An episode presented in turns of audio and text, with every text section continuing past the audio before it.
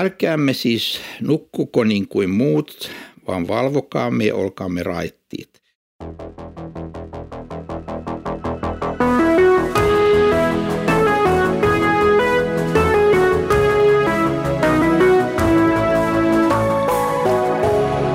Kirjoitusten pauloissa.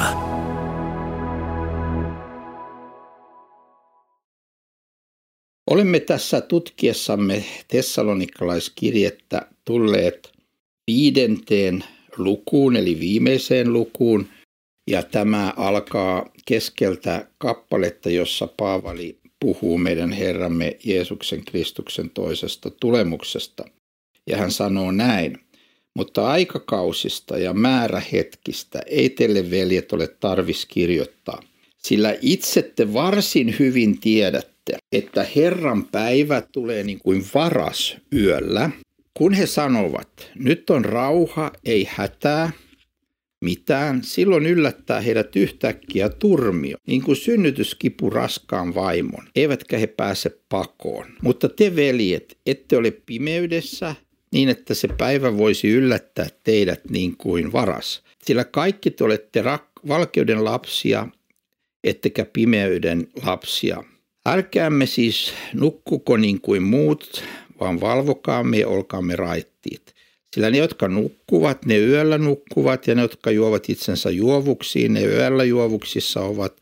Mutta me, jotka olemme päivän lapsia, olkaamme raittiit, ja olkoon pukunamme uskon ja rakkauden haarniska ja kypärinämme pelastuksen toivo. Sillä ei Jumala ole määrännyt meitä vihaan, vaan saamaan pelastuksen Herramme Jeesuksen Kristuksen kautta, joka on kuollut meidän edestämme, että me valvoimmepa tai nukuimme, eläisimme yhdessä hänen kanssaan. Sen tähden kehottakaa toisianne ja rakentakaa toinen toistanne niin kuin teettekin. Nyt Paavali siis, kun hän puhuu tästä Kristuksen toisesta tulemuksesta, ja hän on sanonut tuossa edellisessä jaksossa, sen käsittelimme, hän on sanonut, että tämä on lohdutukseksi tämä tieto, että Jeesus on tuleva, ja silloin kaikki uskovat kohtaavat hänet, sekä kuolleet että ne, jotka sillä hetkellä elävät. Niin nyt hän sanoo, että aikakausista ja määrähetkistä ei ole tarpeen kirjoittaa, koska te tiedätte varsin hyvin. Hän oli sen siis perusteellisesti heille opettanut. He tiesivät, että Herran päivä tulee niin kuin varasyöllä. Se on yllättävä. Kukaan ei niin kuin äh, ajattele, että ensi yönä meille tulee varas, vaan se on yllättävä asia, jos herää siihen, että joku yrittää murtautua ovesta sisään tai jotain vastaavaa. Ja nyt siis tämä Herran tulemus on yllättävä, koska me elämme päivästä toiseen, me heräämme ja, ja, ja syömme aamupalaa, menemme töihin tai mitä teemmekin, ja sitten tulee ilta, menemme taas nukkumaan. Ja eräässä hetkessä, eräässä konkreettisessa hetkessä, ajassa ja paikassa meidän Herramme Jeesus tulee. Paavali kuvaa tilannetta, kun he sanovat, nyt on rauha, ei hätää mitään. Silloin yllättää heidät yhtäkkiä turmioon, niin kuin synnytyskipu raskaan vaimon, eivätkä pääse pakoon. Tässä on tämmöinen vertaus tässä raskana olevasta vaimosta, että samalla tavalla kuin nainen, äh, naiselle voi tulla näitä synnytyskipuja, mutta hän ei tiedä, että milloin äh, se synnytys alkaa, mutta sitten se alkaa ja hän tietää, että nyt pitää lähteä. Ja nyt voi tulla tämmöisiä niin kuin tapahtumia myös historiassa, jotka niin kuin vaikuttaa siltä, että olisiko se nyt, olisiko se nyt, olisiko Herra jo nyt tulossa, mutta ei, vaan hän tulee sitten, kun Jumala sen on määrännyt, ja silloin me tajuamme ja tiedämme, että nyt se tapahtuu, nyt tästä ei pääse kukaan pakoon, ei uskova, ei ateisti, ei kukaan pääse pakoon sitä hetkeä, kun Jeesus tulee. Mutta nyt nämä uskovat täällä, heille sanotaan, te ette Te ole pimeydessä, niin että se päivä voisi yllättää teidät niin kuin varas. Siis se yllättää maailman lapset, se yllättää ihmiset, jotka eivät valvo, eivätkä usko sitä, eivätkä opiskele sitä asiaa, eivätkä tiedä sitä, eivätkä usko ja luota siihen, että Herra on tulossa. Jotka eivät tunnusta sydämestään sitä kirkossa, vaan sanovat vaan ne sanat ja on sieltä tuleva tuomitsema. Mutta eivät oikeasti ajattele, että Jeesus on tulossa. Heidät yllätetään, mutta uskovat eivät elä pimeydessä, vaan valkeuden lapsia. Näin on tarkoitus. Emme ole yön emmekä pimeyden lapsia. Tämä on niin kuin tämmöinen eettinen vertauskuva. Siksi älkäämme nukkuko, siis älkäämme nukkuko niin kuin nukutaan hengellisesti ja nukutaan eettisesti ja nukutaan opillisesti, niin niin ei pidä nukkua, vaan tulee olla valveilla ja olla raitis. Koska sitten hän jatkaa tätä vertausta, että ne, jotka nukkuvat, ne yöllä nukkuvat ja ne, jotka juovat itsensä juovuksiin, ne yöllä juovuksissa olet. Mutta me, jotka olemme päivän lapsia, olkaamme raittiit, olkoon pukunamme uskon, rakkauden haaniska ja kypäränämme pelastuksen toivo. Siis toisin sanoen hän vertaa tässä kahta eri elämäntyyliä. Sitä, että on pää selvänä ja raittiina ja sitä, että on juovuksissa. On juopunut ja samoin kuin juopunut ei pysty valvomaan itseään ja, ja asioita. Hänelle ei voi uskoa jotakin tärkeää tehtävää sen takia ja me paheksumme sitä, että ihminen on juovuksissa, aivan erityisesti paheksumme, jos hän on juovuksissa työelämässä. Mutta nyt siis meillä ei tule olla ollenkaan juopuneita, vaan meidän tulee olla raittiita. Ja valvoa niin, että se päivä ei yllätä meidät, vaan me olemme valmiina ja toteamme, että nyt Herra tulee ja olemme valmiita hänet vastaanottamaan. Me, jotka olemme päivän äh, lapsia, niin meidän tulee olla raittiita, pukunamme uskon ja rakkauden haaniska. Niin kuin Paavalihan puhui tästä jo kirjeen alussa, että nämä uskovat ovat ottaneet vastaan evankeliumin ja he kasvavat nyt uskossa ja rakkaudessa ja, ja se on meidän haaniskamme ja sitten on pelastuksen toivo. Se toivo, että kun Jeesus tulee, niin hänen armostaan minä pääsen iankaikkiseen elämään hänen yhteyteensä, koska Jumala ei ole määrännyt meitä vihaan, vaan saamaan pelastuksen Herran Jeesuksen kautta. Kun olemme uskossa paineet Kristuksen luo ja häneltä vastaanottaneet anteeksiantamuksen, niin meitä ei odota Jumalan tuomio ja viha, vaan meidät, meitä odottaa armahtava Kristus, joka on sieltä tuleva. Paavali toisaalla kirjoittaa, että pankaa täysi toivonne siihen armoon, joka teille on tarjolla, kun Herra Jeesus tulee. Jeesus, joka on kuollut meidän edestämme, että me valvoimme tai nukuimme, eläisimme yhdessä hänen kanssaan. Tässä puhutaan nyt tavallisesta nukkumisesta, eli olinpa minä hereillä tai nukuin, niin minä aina olen Herran omana. Ei se ole mikään synti nukkua. Tavallista yöunta, se on tärkeä asia ihmisen elämässä. Ja jos minä olen nukkumassa, kun Jeesus tulee, minä herään ja olen valmis. Jos en ole nukkumassa, minä olen hereillä ja olen silloinkin valmis. Sen tähden kehottakaa toisianne ja rakentakaa toinen toistanne niin kuin teettekin. Tämä on meille kehotus.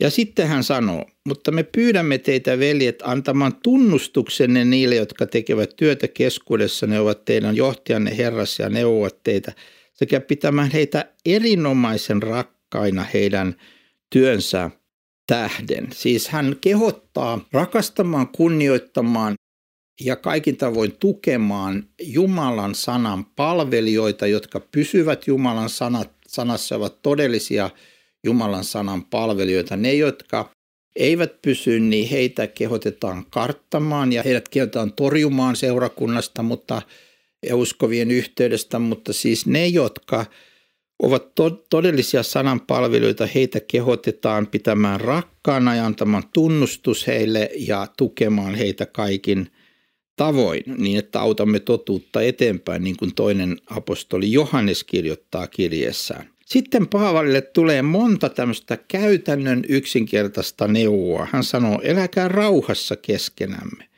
Me kehotamme teitä veljet, nuhdelkaa kurittomia, rohkaiskaa alakuloisia.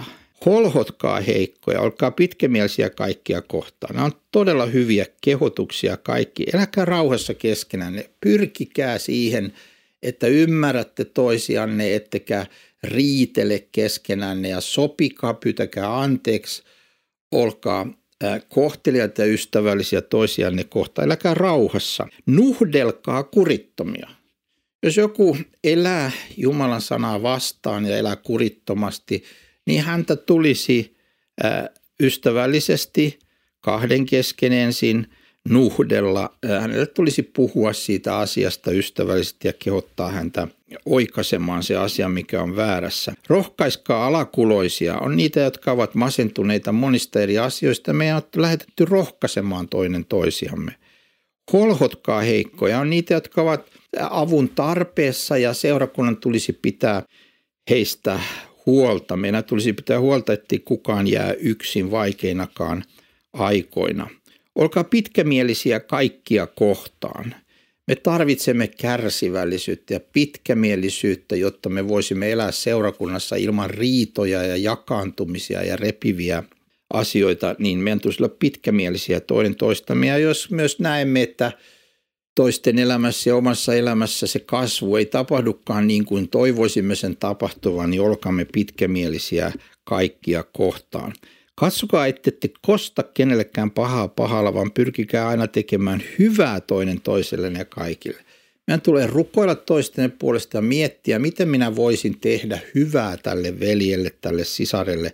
Miten minä voisin olla avuksi, rakennukseksi äh, hänelle.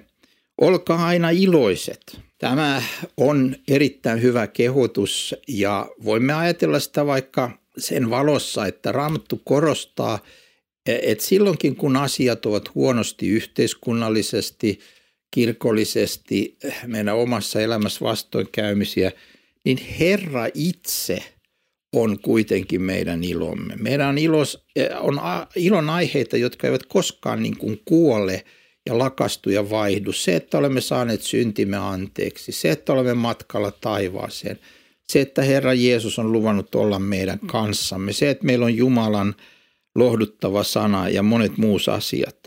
Rukoilkaa lakkaamatta. Tämä on tärkeä kehotus. Rukouksen ei, rukous ei saisi loppua uskon elämässä. Nämä muuten nämä kehotukset ovat, niin kuin Luther sanoi, tämmöisiä evankelisia kehotuksia. Eli ne oli annettu niin kuin evankeliumin pohjalta. Ei ole kysymys siitä, että jos et sinä rukoile lakkaamatta, niin sinä menetät uskosi. Ei ole siitä kysymys, vaan siitä, että että kun sinä olet pelastunut ja kun Herra on sinun omasi, niin rukoile häntä jatkuvasti. Kerro kaikki murheesi hänelle, kiitä häntä kaikesta hyvästä ja, ja ole tällä tavalla yhteydessä häneen. Kiittäkää joka tilassa, sillä se on Jumalan tahto teihin nähden Kristuksessa Jeesuksessa. Jos tarkkaan mietimme asiaa, meillä on aina kiitosaiheita. Eräs ystäväni sanoi, että vasta silloin kun ihminen kiittää, hän näkee elämän oikein. Meillä on aina jotakin kiitettävää, vaikka olisi vaikeatakin. Sillä se on Jumalan tahto teihin nähden Kristuksessa Jeesuksessa. Henkeä älkää sammuttako, profetoimista älkää halveksuko. Siis meidän ei tulisi äh, hengellistä uudistusta ja ihmisten elämässä tapahtuvaa hengellistä vaikutusta vastustaa eikä sammuttaa. Meidän, tuli, meidän ei tulisi sortua kyynisyyteen, mitä tulee Jumalan työhön ihmisten elämässä. Mutta profetoimista älkää halveksuko, mutta koetelkaa kaikki. Pitäkää se, mitä hyvää on.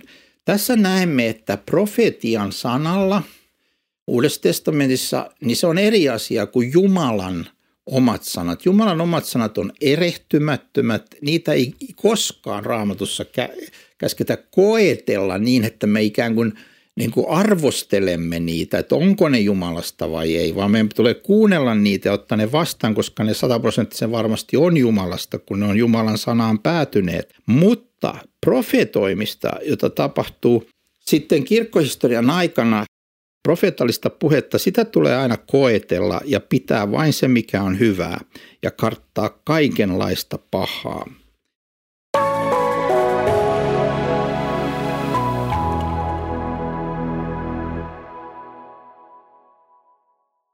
Ja sitten Paavalin loppu äh, toivotus on tällainen, mutta itse rauhan Jumala pyhittäköön teidät kokonaan, säilyköön koko teidän henkenne ja sielunne ja ruumiinne nuhteettomana, meidän Herramme Jeesuksen Kristuksen tulemukseen. Siis nyt hän toivoo, että Jumala tekisi työnsä loppuun, että Jumala pyhittäisi teidät koko ajan. Jumala säilyttäisi hengen, sielu ja ruumiin nuhteettomana Jeesuksen tulemukseen. Nuhteeton ei ole virheetön, hän ei ole synnitön, hän on sellainen, jota ei voi nuhdella, hän on nuhteeton, koska hän on tehnyt parannusta synneistä ja tunnustanut ne ja ottanut vastaan anteeksi antamuksen. Hän, joka teitä kutsuu, on uskollinen ja hän on sen myös tekevä. Jeesus tekee sinun elämässäsi työtä. Hän ei sitä lopeta. Älä lähde pois hänen luotaan, vaikka kuinka olisit langennut kompuroinnit ja olisit uskonelämässäsi kuivana tai vaikeuksissa, Herra on uskollinen, hän on tekevä työnsä loppuun asti. Ja sitten Paavali pyytää, veljet, rukoilkaa meidänkin edestämme. Ja sitten hän sanoi, tervehtikää kaikkia veliä pyhällä suunannolla. Niin tämä, miten me tervehdimme, vaihtelee tietysti läpi vuosisatojen, mutta meidän tulee ystävällisesti tervehtiä toisiamme. Minä vannotan teitä Herran kautta, että luette tämän kirjeen kaikille veljille. Meidän Herramme Jeesuksen Kristuksen armo olkoon teidän kanssanne. Niin kuin me olemme lopettaneet kaikki nämä opetukset tässä ensimmäisen tessalonikalaiskirjeen kohdalla, tämän jälkeen jatkamme sitten toiseen tessalonikalaiskirjeeseen, mutta niin lopetamme tämänkin kirjeen muistuttamalla tästä, että kun Paavali sanoi, minä vanotan teitä Herran kautta, että luette tämän kirjeen kaikille. Hän tiesi kirjoittavansa Jumalan sanaa. Tämä on nyt tärkeää, tämä on Jumalan sana, se pitää kaikille tehdä tiettäväksi ja joka puolelle levittää tätä opetusta. Ja sitten hän toivottaa, että Jeesuksen Kristuksen armo olkoon teidän kanssanne.